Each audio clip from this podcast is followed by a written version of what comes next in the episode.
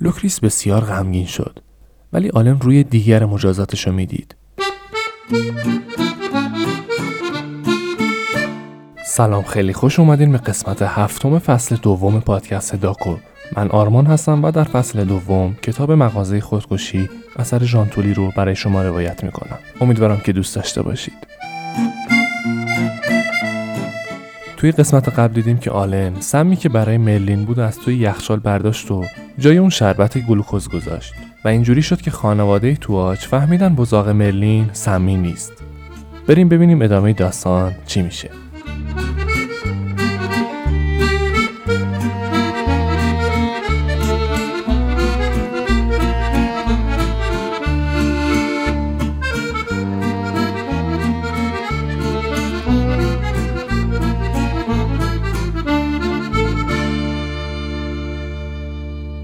صبح روز بعد ساعت فاخته روی دیوار که بین در جلویی مغازه و پنجره کنار پیشخون بود ساعت هشت رو اعلام کرد.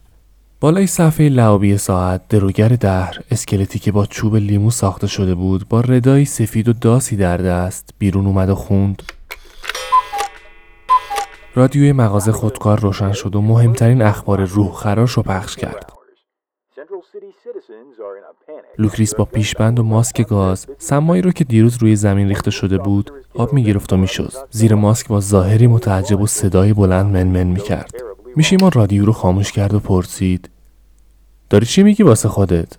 همسرش روبند و نوار فیلتر ماسک رو باز کرد. میگم با مرلین چیکار کنیم؟ یا اینکه ما رو میبخشه و انگار اتفاقی نیفتاده یا اینکه نه نمیشه این حقیقت رو نادیده گرفت که کارمون واقعا شرم‌آور بوده. هرچند که پول خوبی به جیب زدیم. در کشوی صندوق ببند میشیما شوهرش چنین کرد و بعد تنابا رو عقب انداخت. با خاک انداز و جارو خورده شیشه های گوی آب نواتا رو جمع کرد و اونا رو توی سطل آشغال خالی کرد. بعد به آلن دستور داد خورده شیشه ها رو از شیرینی ها سوا کن. نمی‌خوایم زبون بچه ها رو ببریم. خودت هم مواظب باش جایی تو نبری. ملین لباس کارش رو پوشیده بود. لباسی نازک و یقه باز که به تنش چسبیده بود. روی پله تابلوهای سیب تورینگ رو به دیوار میچسبوند. دستاشو که بالا می برد به طرز جذابی قوسهایی برجسته و نظیر بدنش نمایان می شد. بفرما اینم از این. خب دیگه من برم ببینم ارنست رفته قبرستون یا نه. خبرهای خوبی دارم براش. ناگهان میشیما از زیر پله فریاد زد. وای گندش بزنه. دخترش فکر کرد نقاشی از دست او افتاده. خم شد و پرسید چی شده؟ پدرش دستی به پیشونی کشید و گفت دیروز کار احمقانه ای کردم. لوکریس که دستکش جراحی دست کرده بود و داشت زمین رو میسابید بلند شد. چیزی شده؟ دیروز غروب توی اون هیروویر یه دونه اسلحه یه بار مصرف به ارنست دادم. چی؟ خانم تواچ بهتش زد و پاهای مرلین شل شد و از بالای پله روی زمین سر خورد. لباس تنگش که تا لحظات پیش جذاب و شهوت انگیز بود شکوه و زیباییشو از دست داد. ولی بابا باید یه کاری کنیم. دیشب با اون تفنگ عشقم. از فکر چنین کلمه ای به لکنت افتاد نکنه خودشو با تفنگ. پدر مبهوتش نمی‌خواست اون رو که اون می‌خواست به زبون بیاره بشنوه. لوکریس دستکشاشو در آورد و کنترل اوضاع رو در دست گرفت. میشیما می‌دونم باید چیکار کنیم. چیکار سریع برو گلفروشی تریستان و ایزوت. ببین امروز صبح اونو دیدن یا نه؟ منم میرم خونه مادرش. مرلین تو هم بدو برو قبرستون. و به آلن گفت همینجا منتظر ما بمون تا برگردیم. مواظب مغازه باش. آلن از این پیشنهاد تعجب کرد.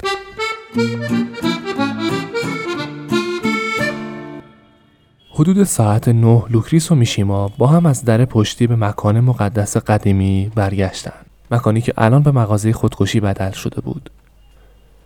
فرزند کوچکشون هدفون توی گوشش گذاشته بود و از ورود اونا خبردار نشد وزوز موسیقی حاکی از آهنگی شاد و امیدبخش بود و آلن با هایهوی آهنگ و همراهی می‌کرد و می‌خوند سخت نیست که شاد باشی سخت نیست که شاد باشی پسرک با موهای فر و طلاییش روبروی پنجره ایستاده بود و با انگشتای دست چپش به ضرب آهنگ بشکن می‌زد و با دست راستش از گوی شیرینی شانسی یه آب نبات چوبی برمی داشت.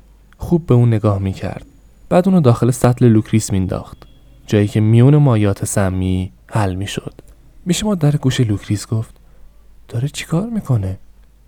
اون جواب داد داره می‌بینه کدومشون سیانور داره که دور بندازشون. ای آلن خانم تواچ دستشو جلوی دهن شوهرش گرفت. میشیما تو این وضع جفتک انداخت که به طنابای قفسه جلویش برخورد کرد و تلپی روی زمین افتاد. آلن که همچنان روبروی پنجره ایستاده بود برگشت. با چهره ککمکی و بچگونه یکی از گوشی ها رو از گوشش در آورد و متوجه تناب روی زمین شد. از پنجره دور شد و آوازخون به سوی قفسه رفت و یه تیغ برداشت. تناب بلند کرد و شروع کرد به بریدن رشته ها با ریتم آهنگ تیغ روی تناب می‌کشید و می‌برید. با آب دهنش انگشت اشارش رو خیس کرد و روی خرابکاریش مالید. بعد تناب و سر جاش برگردون والدینش سر تا پا خشم پشت راه پله پنون شده بودن و پسرشون رو میپاییدن که رقصان و پاکوبان به سمت صندوق باز میگشت. هرچی غمه بریز دور نیمه روشن زندگی رو ببین. آلن تیغ روی قالب سیمانی ساخت پدرش سایید و بعد از اینکه کاملا کند و بلا استفاده شد اونو سر جاش گذاشت. چند کیف شفاف و از بسته های آلن تورینگ باز کرد و سیبای تازه رو با سیبای سمی جابجا کرد. میشیما پش پش کرد. اونا رو از کجا گیر آورده؟ حتما از سبد میوه توی اتاق غذاخوری. امیدوارم این سیبای سمی رو جای سالما نذاره. ای شیطون بد جنس. آقای تواش از زیر راه پله بیرون پرید و اربده کشید. دروگر دهر از ساعت بیرون اومد و ساعت نه رو اعلام کرد. رادیو خودکار شروع به پخش اخبار کرد. وضعیت آب و هوایی وخیمتر شده است و احتمال باران ابرهای اسید سولفوریک در مناطق آقای تواچ رادیو رو خاموش کرد و آلن با چهره متعجب غرش پدرش رو شنید که فریاد می‌زد که اینطور باید ادبت کنم اون بالا روی دیوار زنگ ساعت همچنان می نواخت. میشیما یک سیب سمی به سوی ساعت پرت کرد که به داس دروگر دهر خورد و داس در اون فرو رفت. سر چوبی اونم افتاد. سیب و سر بی‌تن توی دروازه کوچیک ساعت رفته بودن و قطره های آب سیب روی ردای دروگر میچکید. چشمای پسر از انفجار خشم پدرش باریک شد. زبون میشیما توی دهنش مثل پره های پنکه میچرخید و موهای مجعد آلنو تکون می‌داد.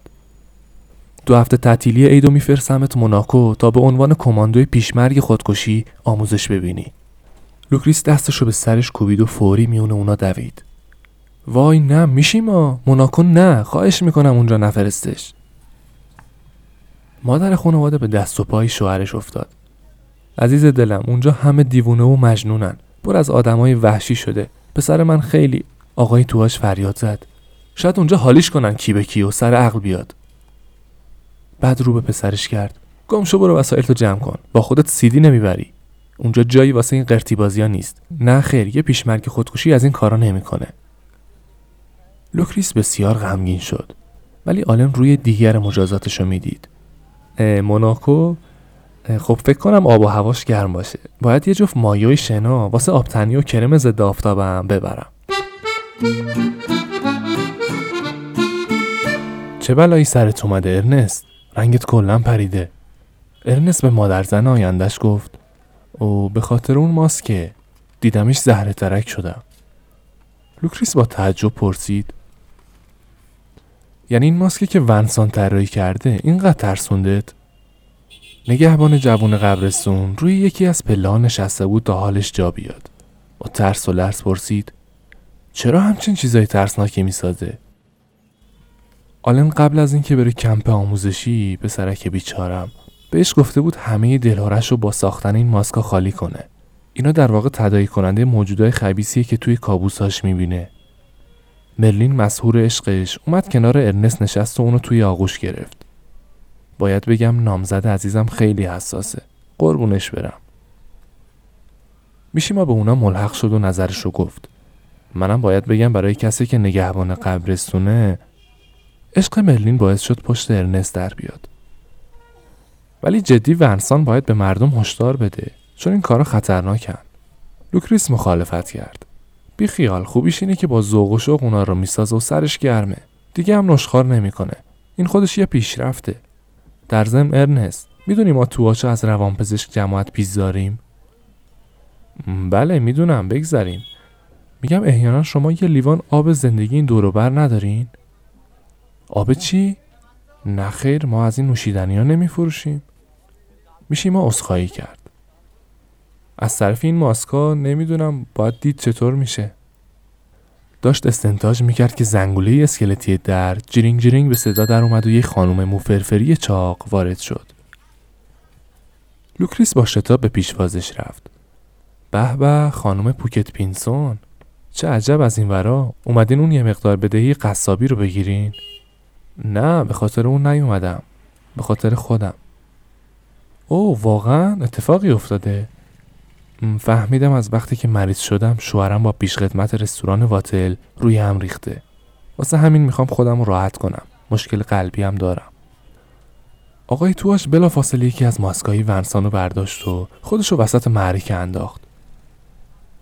او که اینطور مشکل قلبی. به نظر من خانم پوکت پینسون. اجازه بدین لطفا چشاتون رو ببندین و تا وقتی من بهتون نگفتم باز نکنین. زن خپل و مطیع قصاب مثل حیوانی که به کشتارگاه میره اطاعت کرد و آهسته پلکاشو با موجه های بلند و گاو مانند بست. میشیما بندای ماسک بزرگ رو زیر گردن زن گره زد و آینه به دستش داد. حالا بازشون کنین. وای! ماسک از لاشه مرغی که ونسان احتمالا از زبالدون آشپزخونه پیدا و پاک کرده بود درست شده و پیشونی و چونش با پارچه های کهنه شده بود. دماغش از منقار مرغ و دو سمت ماسک چشای پلاستیکی به رنگهای سبز و صورتی میچرخیدن. هر دو چشم توی حدقشون تاب میخوردن و آهنگ از اونا خارج می‌شد. دو ردیف دندون که با چراغای درخت کریسمس تزین شده بودن روشن و خاموش می‌شدن. لبایی از تکه استخونای بره‌ای که بد جور شکسته بود. به نظر شبای ونسان شبای خیلی آرام بخشی نبودن. کابوسای او در قالب این ماسک بزرگ و رنگارنگ به شکل انکبوت و دیگر حیوانات سمی ساخته شده بود و دود از سر و چشمش بیرون می‌زد و چشاش مثل مار میپیچید. قلب بیمار رو بد جور به تبش آورد. وای! زن قصاب محکم بر زمین افتاد. میشیما به سوی زن خم شد و کنارش زانو زد. خانم پوکت پینسون؟ خانم پوکت پینسون! بلند شد و تایید کرد. کار می‌کنه. Thank you.